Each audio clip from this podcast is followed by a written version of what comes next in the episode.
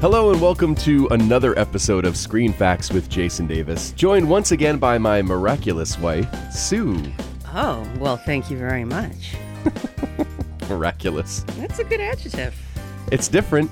So here we are, July 1st. This is going up. And of course, we are just a couple of days away from the July 4th holiday. So, what more appropriate movie to talk about for this podcast than Independence Day. Independence Day, a great, fun popcorn action movie? I love this movie. This movie is going to be 20 years old next year. Stop it. Yeah, Independence Day released July 3rd, 1996. Wow. It doesn't seem that long ago. I know, it's it's really, Wasn't 96 just like, you know, maybe seven or eight years ago? you know, it's almost 20 years ago, honey. Wow. Uh, the movie was directed by Roland Emmerich, written by Dean Devlin and Roland Emmerich in four weeks. Whoa. It was sent out on a Thursday. They started fielding offers the very next day, and by Monday they were in pre-production. So this one uh, got snatched up pretty quick by the uh, the movie studio. Yeah, I think they saw a winner there, huh? Yep, absolutely. Mm-hmm. What's going to be bad about uh, alien invasion and uh, Americans just kicking ass? That's right. This movie stars Will Smith, Bill Pullman, Jeff Goldblum, Mary McDonald, Judd Hirsch, Robert Loggia, Randy Quaid, and Vivica A. Fox. Now, Will Smith had done other things before this. Bad Boys with Martin Lawrence was the year before this, but this movie was definitely the movie that made him a, a movie star for Oh, sure. definitely. Yeah. and then he followed it up with Men in Black like a year later Oh, okay. Mm. which was which was actually interesting because it was two Alien movies back to back Mm-hmm. on July 4th weekend. Oh, I didn't know that. Yeah, they filmed from July to November 1995, an estimated budget of 75 million dollars. Well, all right. Aliens, they don't work for scale. No, yeah, they're divas. That's right. kind of like the T-Rexes, That's right. except they don't have short arms. No, they have very long arms and long fingers. By the way, what we're doing right now is a callback to the Jurassic Park episode. So if you haven't listened to that, go back and listen to that. Yeah, check it out. It's really good. $24 million of the budget was spent on advertising, $1.3 million of that for the trailer that was shown during the Super Bowl. It made 50 million opening weekend and went on to gross over 306 million in the US and over 817 million worldwide. It was the highest grossing film of 1996. That's a lot of dinero. That's right. Not De Niro, a lot of dinero. De Niro. He That in- would have been a different movie. Yeah, he wasn't in this movie. Are you landing on my planet? Are you landing on my Are planet? you invading me? You invading me? That's a little disrespectful. Little bit. Little bit. Uh, so it won an Oscar for Best Visual Effects and was nominated for Best Sound. I believe it. Yeah, understandably so. It also won a Grammy for Best Instrumental Composition written for a motion picture or for television. Ah. Along with Anatomy of a Murder in 1959, Crimson Tide in 1995, and The Dark Knight in 2008, this film score won the Grammy despite not being nominated for an Academy Award for Best Original Score. Interestingly, too, this movie has something else in common with Crimson Tide. The interior shots that were done in the submarine were the same set used in Crimson Tide and Down Periscope, and the uh, White House interiors were previously made the year before for the American president, and were also used in Mars Attacks and Nixon. That's right. So some recycled sets because you know You got to keep those production budgets down. 75 million does not go that far. apparently not. According to producer and co writer Dean Devlin, the U.S. military had agreed to support the film by allowing the crew to film at military bases. However, after learning of the Area 51 references in the script, they withdrew their support. So consequently, all of the F 18 fighters, they're all fake. They're either digital or wood models or full scale uh, wood creations. Right, right.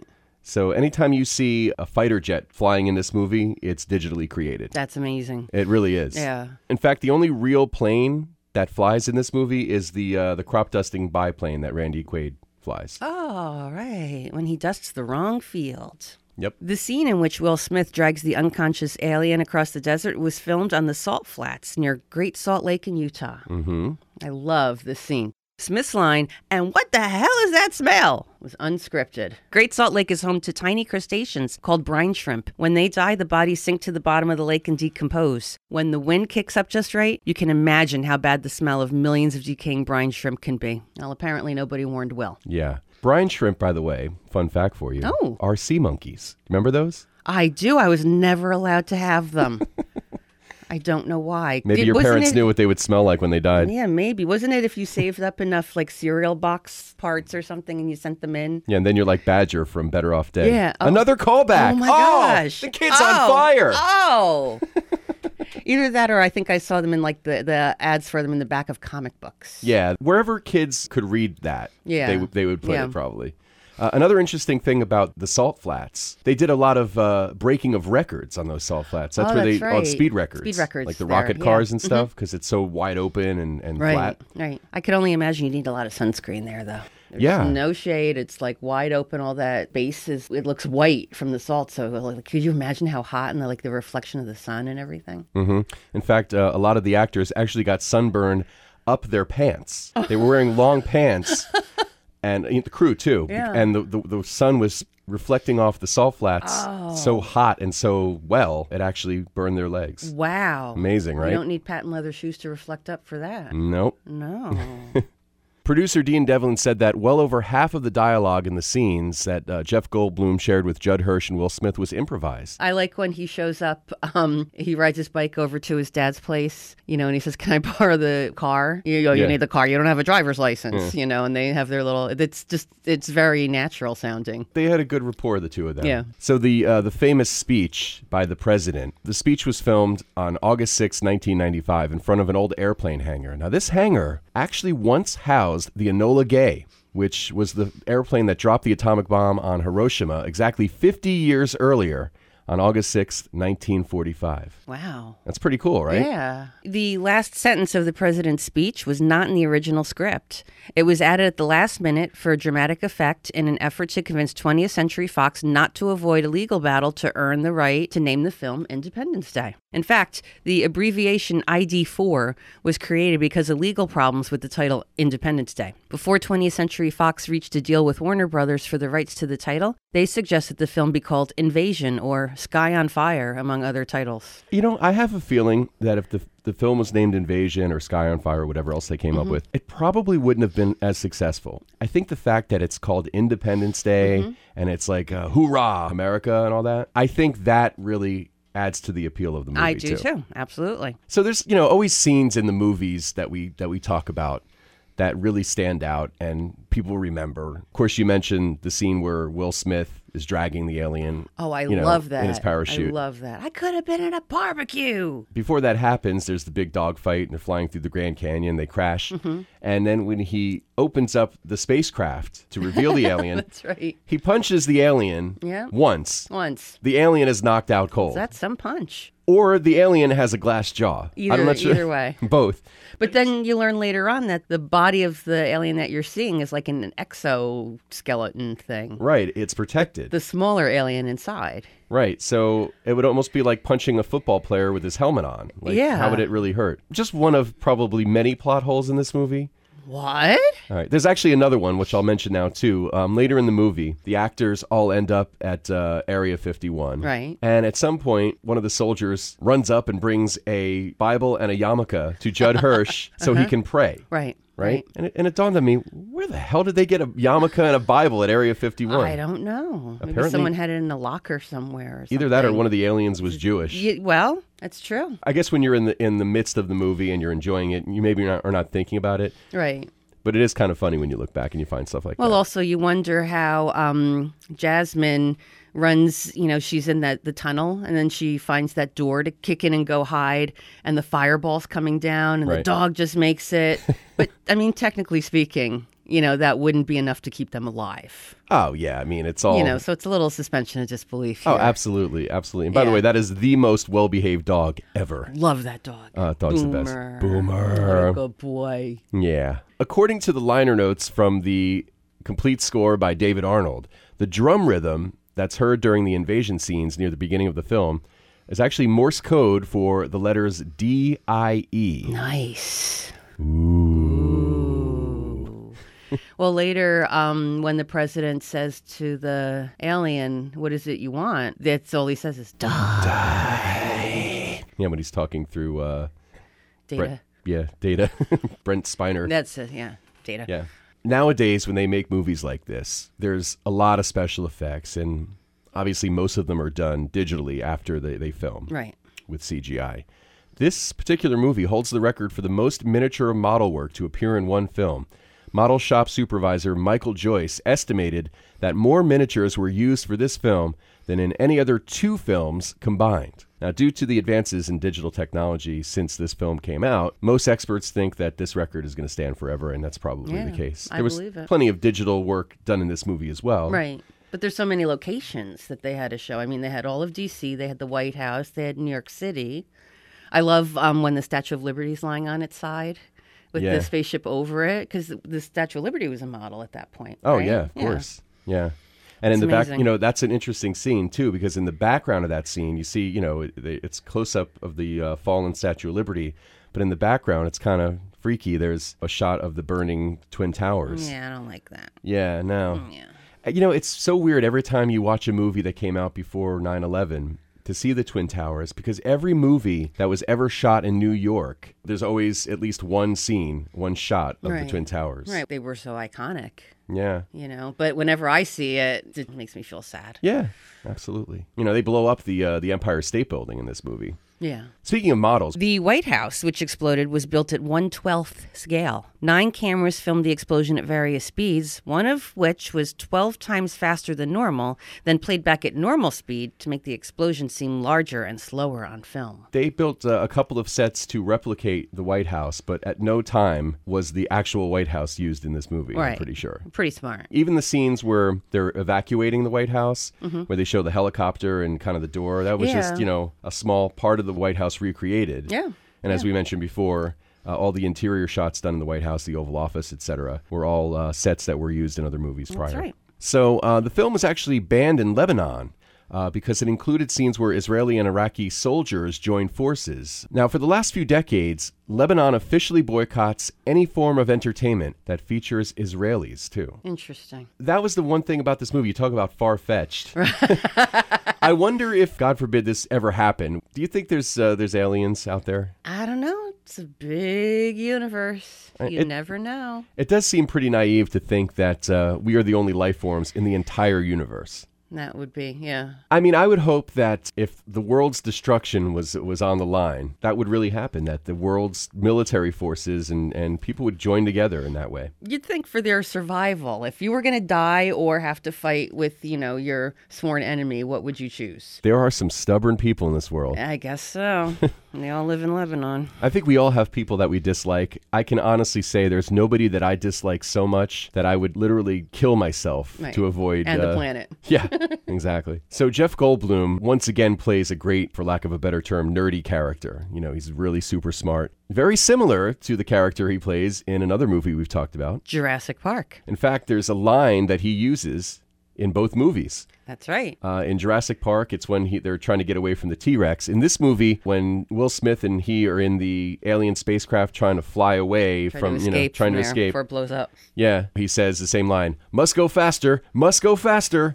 Now, I've heard that that was actually his recorded line from Jurassic Park. So when it came up to watching that and seeing it, I wanted to see how it worked, but they didn't show him saying it. Right, it was off camera. It was off camera, so it could have been. Well, here's what I'm thinking. It probably would be easier for the, him to just say the line again probably, because if, yeah. if they want to use the recorded version of it, they got to go and get permission from Spielberg and the and Universal and this and that. Mm, true. So it, it, it could be. I don't know. I don't know. I don't know. It just seems like it would be very labor intensive and co- and cost ineffective. Is it live or is it Memorex? Only Jeff Goldblum knows. Exactly. You know, if, if I ever have Jeff Goldblum on the uh, on the podcast, Mm-hmm. I'll ask him. That's true. And if you have John Cusack, maybe you can talk about Better Off Dead. That's right. Oh man, we were just doing callbacks galore here today. I'll tell you what though, uh, I think the chances of me having either one of those guys on this podcast are probably slimmer than an alien invasion of the United States and the world. Oh. Did you know that over 70 mock news broadcasts were created for the film? I do now. You do now. Yeah. It, so that's got to include all of the ones that they were showing being filmed live Mm-hmm. and all the ones on the TV sets all over the world. Yep. Actors get their motivation in different ways. And two of the actors had some interesting uh, ways of getting into character. Robert Loggia uh, modeled his performance of General Gray after the real life General Patton, Okay, I could see and that. out of his respect for uh, military forces. He's so believable. yeah, he's great. He's just he's just a great like gruff kind of Oh, I guy. love Everything him. that he's in. Yeah. And Bill Pullman used the memory of a decayed tooth which was pulled from his mouth in order to come up with a terrified expression when speaking with the alien invaders. That's that's a very interesting uh, correlation there. That is. so I guess basically what he was thinking was that, gee, talking to these aliens is like pulling teeth. Heyo!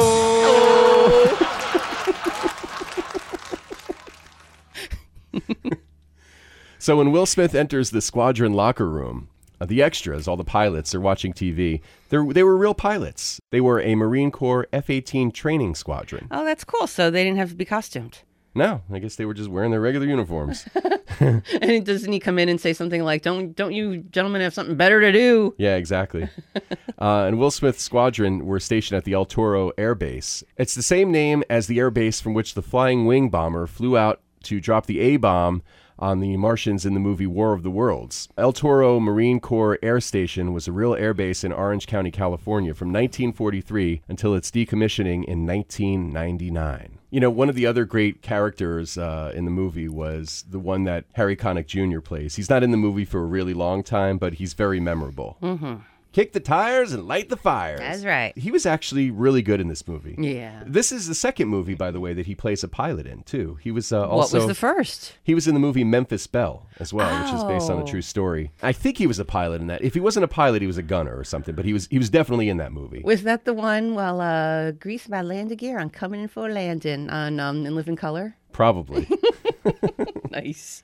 Well, Dean Devlin, who served as the second unit director and directed the close up shots of the actors in the F 18 cockpits, let Harry Connick Jr. improvise several takes while doing impressions of various celebrities. His impression of Reverend Jesse Jackson is included in the film. it's pretty good stuff too. Pretty good. I would have loved to seen the other ones too. Yeah, me too. I wonder if uh, they're out there somewhere. I wonder. Well, you know, when you have Harry Connick Jr. and he can do them for you. Yeah, I don't know if you can fit me in. Well, actually, American Idol is going to be celebrating its final season next year, so maybe after that, I Oh, can okay. I can ring His up Harry schedule might Connick open Jr. up a little bit. Yeah, maybe because he doesn't have a career besides American no, Idol. no, I'm sure he'll be looking for things to do in New Jersey.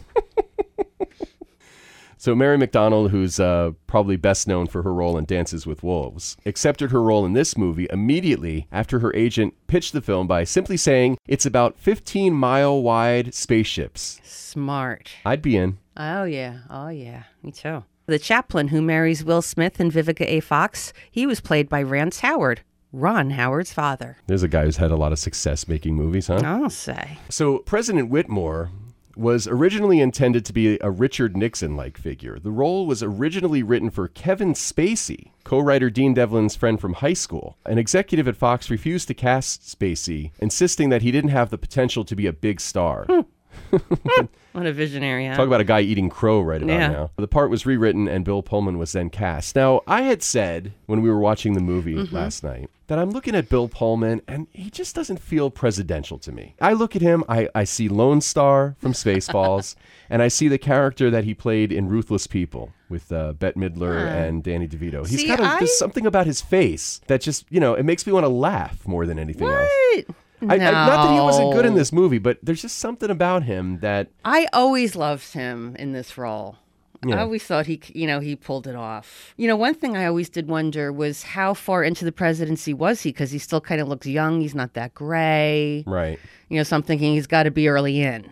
Yeah, because everyone like if you look at you know the pictures of the presidents they age very quickly That's true. As much as I don't really look at him as being very presidential because of the other movies he's done and his face and everything like that, he's still better than any president we've had Well, in real life. Just that like goes all, just without like saying. just like all movie presidents, they're always Right. better in the movies. Oh, you know, whether it's absolutely. this movie, uh, the American President with Oh, Michael yeah. Mm-hmm. Douglas, Kevin Kline and Dave, you know, or really anybody that's Yeah. played the president. you end up sitting there watching the movie thinking why can't our real presidents be like this Yes, please. I mean, the speech he gives is phenomenal. Yeah, You know, yeah. he does a great job with Yeah. the speech. No matter what I say about whether he's presidential or not, when you're launching missiles at an alien spacecraft trying to stop their world domination, you're getting reelected. yeah i would think so The man in the Los Angeles office building that is destroyed in the initial attack is played by Volker Engel, who is the movie's visual effects supervisor. Mm-hmm. Ah, okay.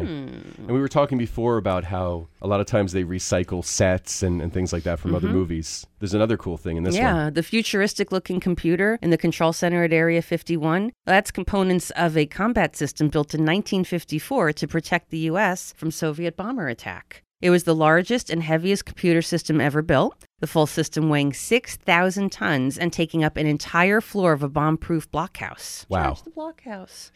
Components of decommissioned systems were sold for scrap and bought by film and television production companies. The components from this film had also been used in The Towering Inferno, 1974, among many others. So traditionally, when Roland Emmerich does a movie, the regular film crew gives uh, several cast members nicknames by the end of filming. So uh, Will Smith was given the nickname Mr. Charisma, rightly so. I could imagine. Jeff Goldblum was nicknamed Nice because of his tendency to say nice, nice when agreeing with Emmerich's direction.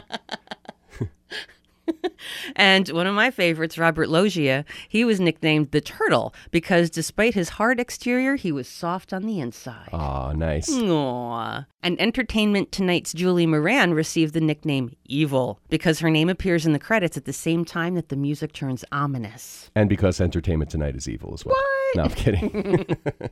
you know, all the money that they spend on special effects between the models and the pyrotechnics and the CGI and all that, sometimes the simplest things make uh, something happen on film. To achieve the look of Houston as seen from the air at night, the crew simply poked holes in a sheet of black construction paper, placed the paper in front of a bright light in a smoke filled room, and photographed it using special lighting to accomplish the effect. Nice. That's artistry. Exactly. And another inexpensive way to make something happen on film. KY jelly was used to make the aliens look slimy. Yeah. It had to be applied several times during outdoor scenes because the intense desert heat caused the jelly to evaporate in just a few minutes. Yeah, I believe it. Yeah, and they were pretty sticky looking, weren't they? They were pretty gnarly. Yeah. So there is a sequel to this movie that will be out next year. Oh, okay. See, I heard, I didn't know that there was a definite date. I heard that there was talks about it. Yeah, but no, it's definitely scheduled for, for next summer. Who's Um, going to be in it?